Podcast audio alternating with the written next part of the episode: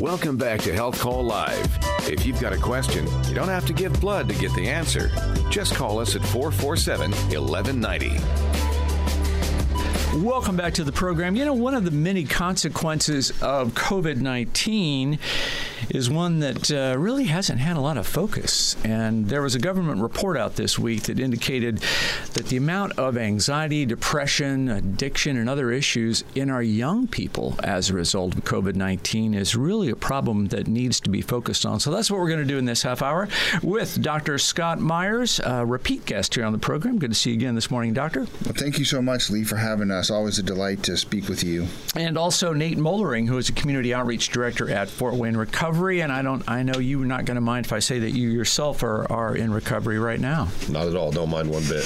So I want to talk a little bit about Scott. I'm going to ask you to kind of summarize this report that came out this week from the CDC. What do we learn about kids and, and how this has affected them?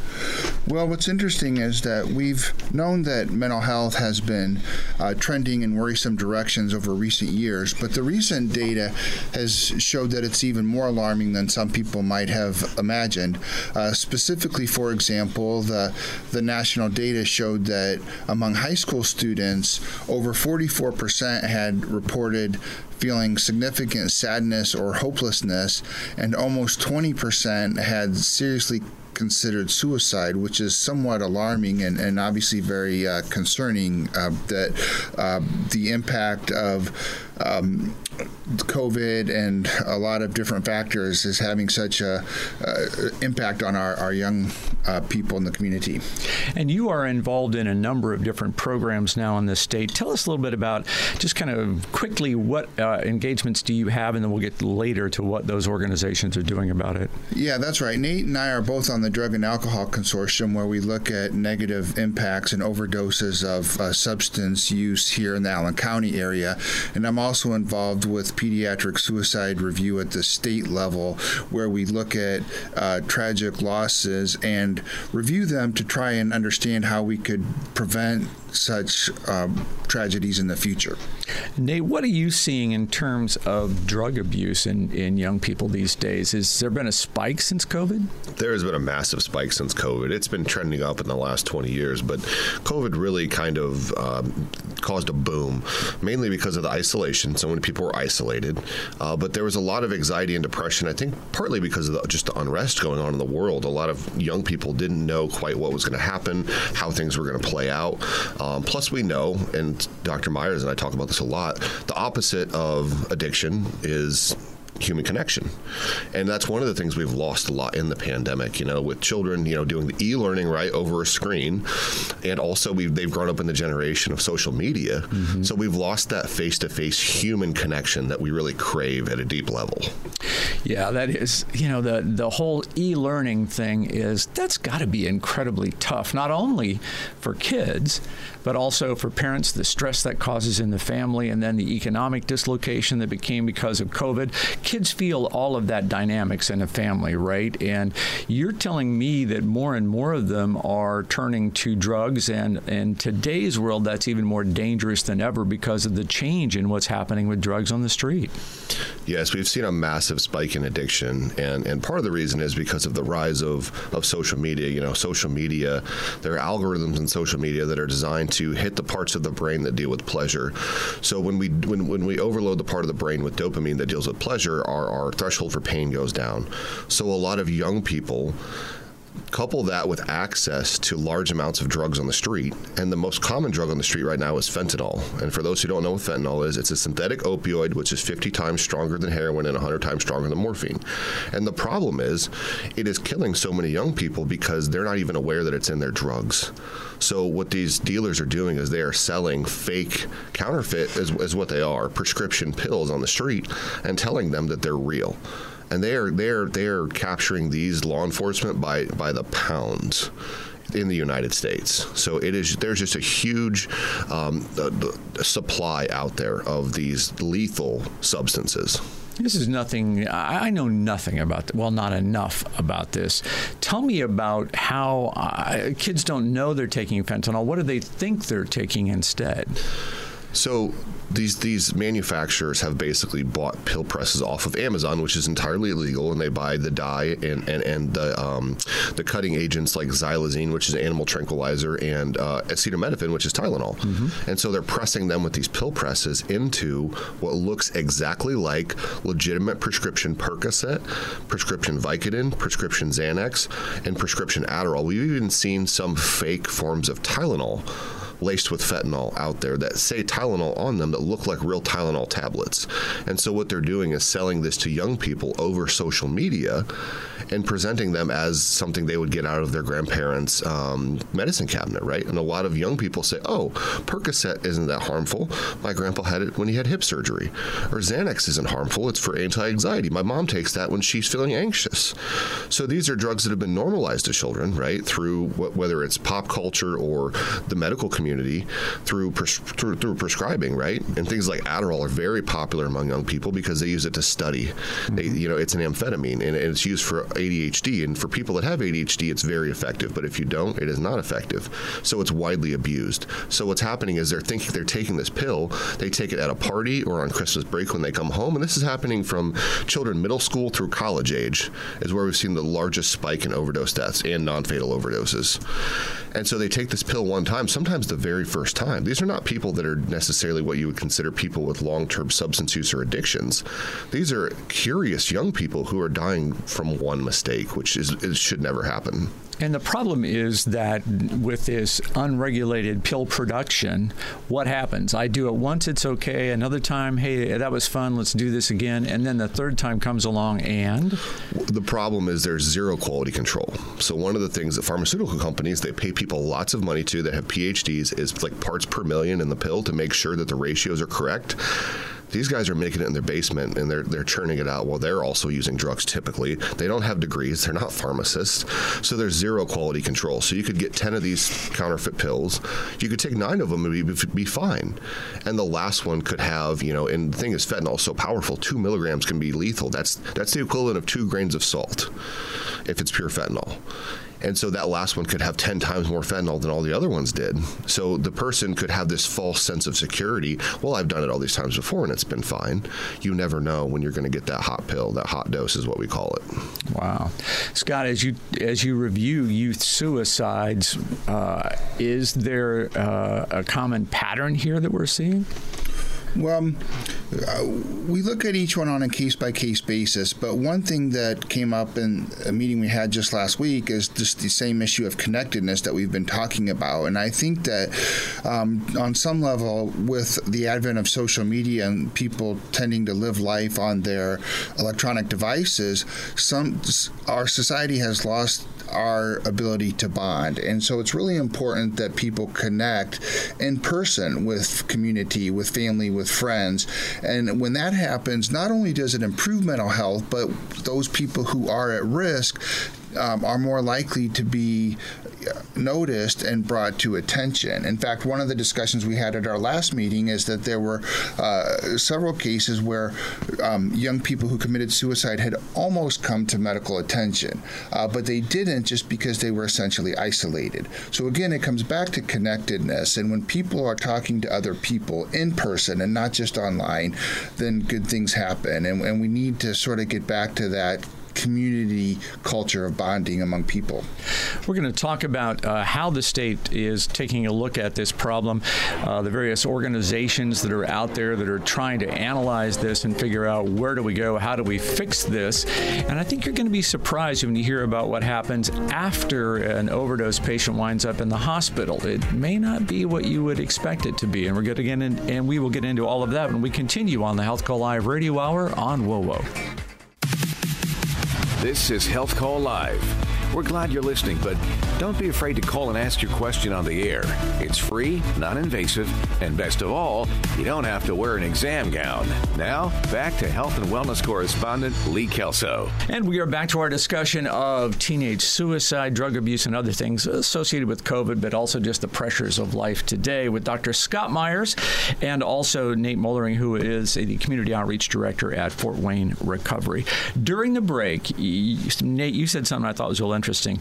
That is, you just cannot get if you're having a mental crisis. There aren't enough beds. There aren't enough providers. We are way short of what we need to have in our community.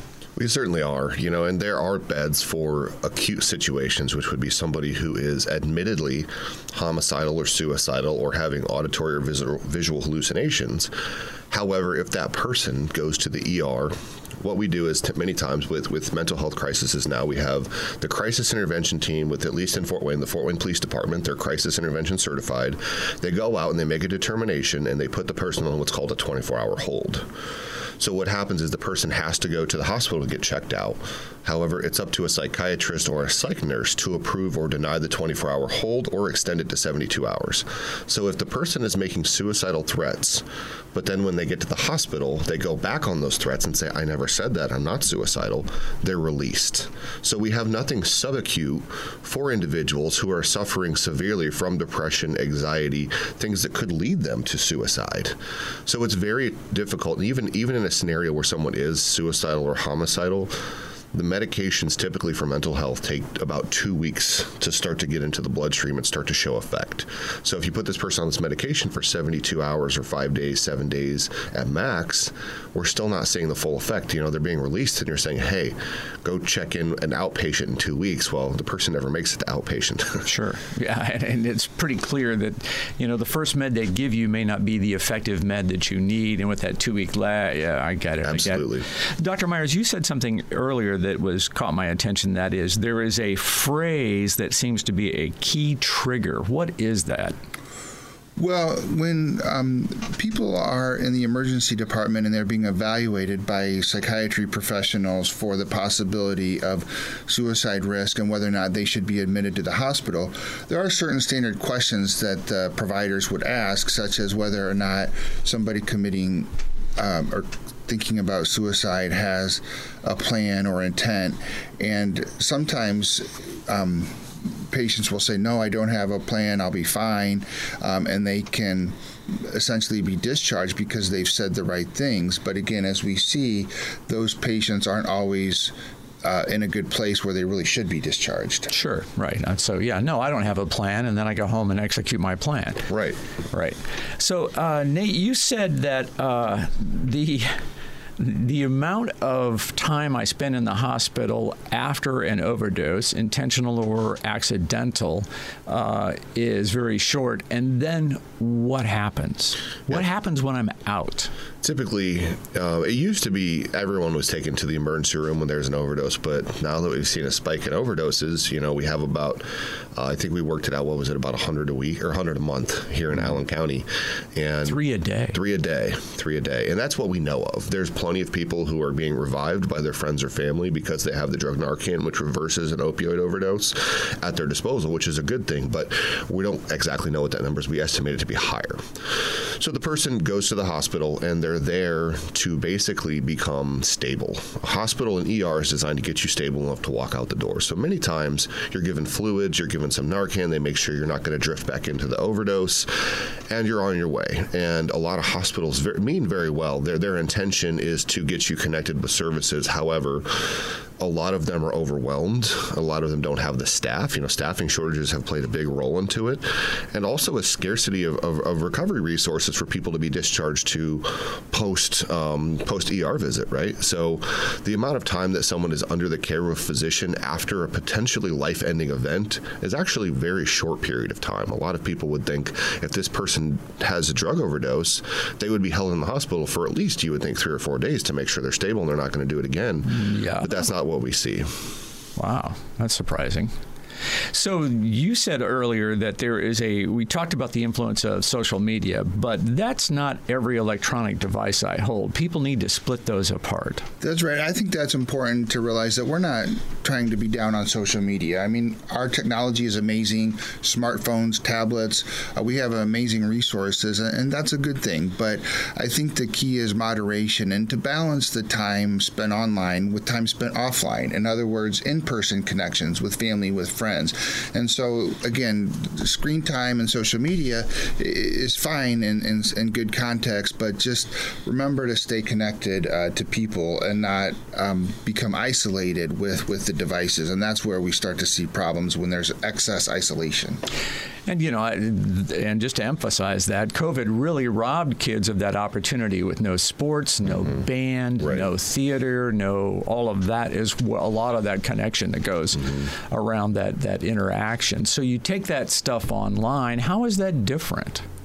I mean, if I'm still talking to kids, Zooming, that kind of stuff. Yeah. What makes social media so dangerous? Well, in my opinion, you know, one thing I always say to young people when I talk to them is remember, social media is everybody's personal highlight, highlight reel of their life, right? This is not their real life. Everybody puts their greatest moments on social media, especially these influencers on TikTok and Instagram, Facebook, whoever these young people look up to. Mm-hmm. Many of them have problems just like the rest of us. And one thing we've lost our ability to do is see people as just regular human beings, to see them struggle struggle just like we struggle. So I think a lot of people think everyone else isn't struggling. I see everyone else smiling in their profile pictures. I see the videos they post. They're all on vacation all the time. They're having a great time. I feel sad. Nobody else feels sad. So who am I going to yeah, go talk to? Yeah, my life feels boring. Right. Yeah. Right. Yeah, I'm not driving the Lambo. Right. Yeah. when the Lambo's probably rented or it's, it's their brothers that they're sitting next to, you know, or they saw it on the street and took a picture by it. right, exactly. So the state, the county, lots of people being involved in this process. You're on a number of different commissions and boards. What's the push? What's the goal? Where are we headed with this? Well, I think that um, you know, it's an ongoing process, and I think that as with any problem, the first step is to simply recognize that it is a problem and that our community, from civil policy to uh, clinical practices, just need to step up and put a little bit more time and diligence into uh, caring for people who are hurting and at risk. And I think that uh, a lot of it comes just to getting back to the table and being connected. And um, you know, we work with uh, proactive solutions in these committees. And Nate, do you want to comment on any specific examples Absolutely, yeah. So one of the things I want to do is give a huge shout out to Fort Wayne Police Department. You know, they have developed it's called Heart Hope and Recovery Team, and it's two plainclothes detectives who are veterans of the force who have been on for a very long time, a lot of life experience in law enforcement, and then two newly hired social workers who work for the Fort Wayne Police Department. And what they do all day, every day during the week, they go through the log of overdoses brought in by uh, the Three Rivers Ambulance Authority, uh, Fort Wayne Fire Department, Fort Wayne Police Department, and they go do follow ups with these individuals who have had non fatal overdoses. So they go to these individuals, their last known residents, and they make physical contact, hmm. hand them resources, and try to, t- they tell them, we will transport you to treatment anywhere you want to go. And they will. They can take them right then and there.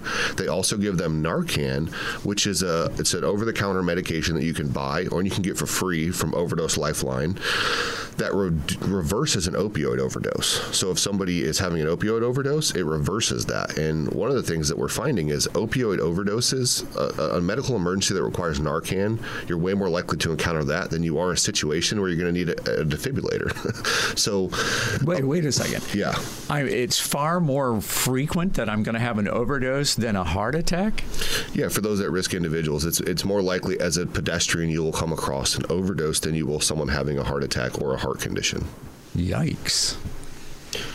That's I, okay. That took me back a minute there, because you know I don't live in a world around mental to my knowledge. I don't live around mental illness and, and that kind of stuff. Mm-hmm. But uh, clearly, it's all around us. And uh, you know, I know the jail populations are I, mental illness is the reason a lot of those folks are in jail it's huge, and that's one of the things we've been working very hard uh, towards is getting services within the jail. You know, there is a, a, it's called JCAP. It's the Jail Chemical Addictions Program in Kosciusko County, which has been very successful in taking individuals who are high risk, who use substances, and that's why they're in there in the first place. We're not talking about violent felons here. We're talking about people low level drug offenders who their only crime was that they have a mental health condition, right? So they're teaching them life skills. They're teaching them how to deal with the underlying cause of addiction. What we know is the drugs are not the problem. That's just a symptom of the problem. There's something internally. You know, I'm in recovery. There was something internally in me that told me I'm not good enough. So I use drugs to make myself feel good. And that's what happens to many people. Most of them have co occurring mental health disorders. So what we're trying to do is in Allen County and all the jails around the, around the state, we're working with Indiana Recovery Network, Doug Huntsinger, the drugs czar, to try to get programs with funding that they have lots of money for into the jails so we can cut down on recidivism. When we solve things like drug addiction, we solve things like domestic violence, we solve things like gang violence, shootings, things we've been having a lot in Fort Wayne. We solve theft at Walmart, we solve break into homes, we solve DCS cases. I mean, I got to stop you there. I got so deep into the conversation, I ignored the clock and our time is gone. Nate Moellering, Dr. Scott Myers, thank, thank you, you for being here. Thank you. And we hope that you will be with us next Saturday morning for the Health Call Live radio hour.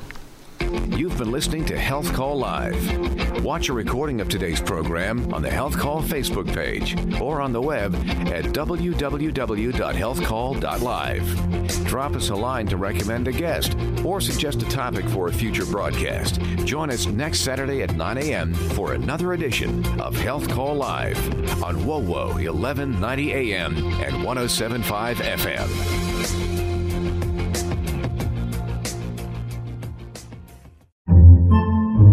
Podcasts by Federated Media.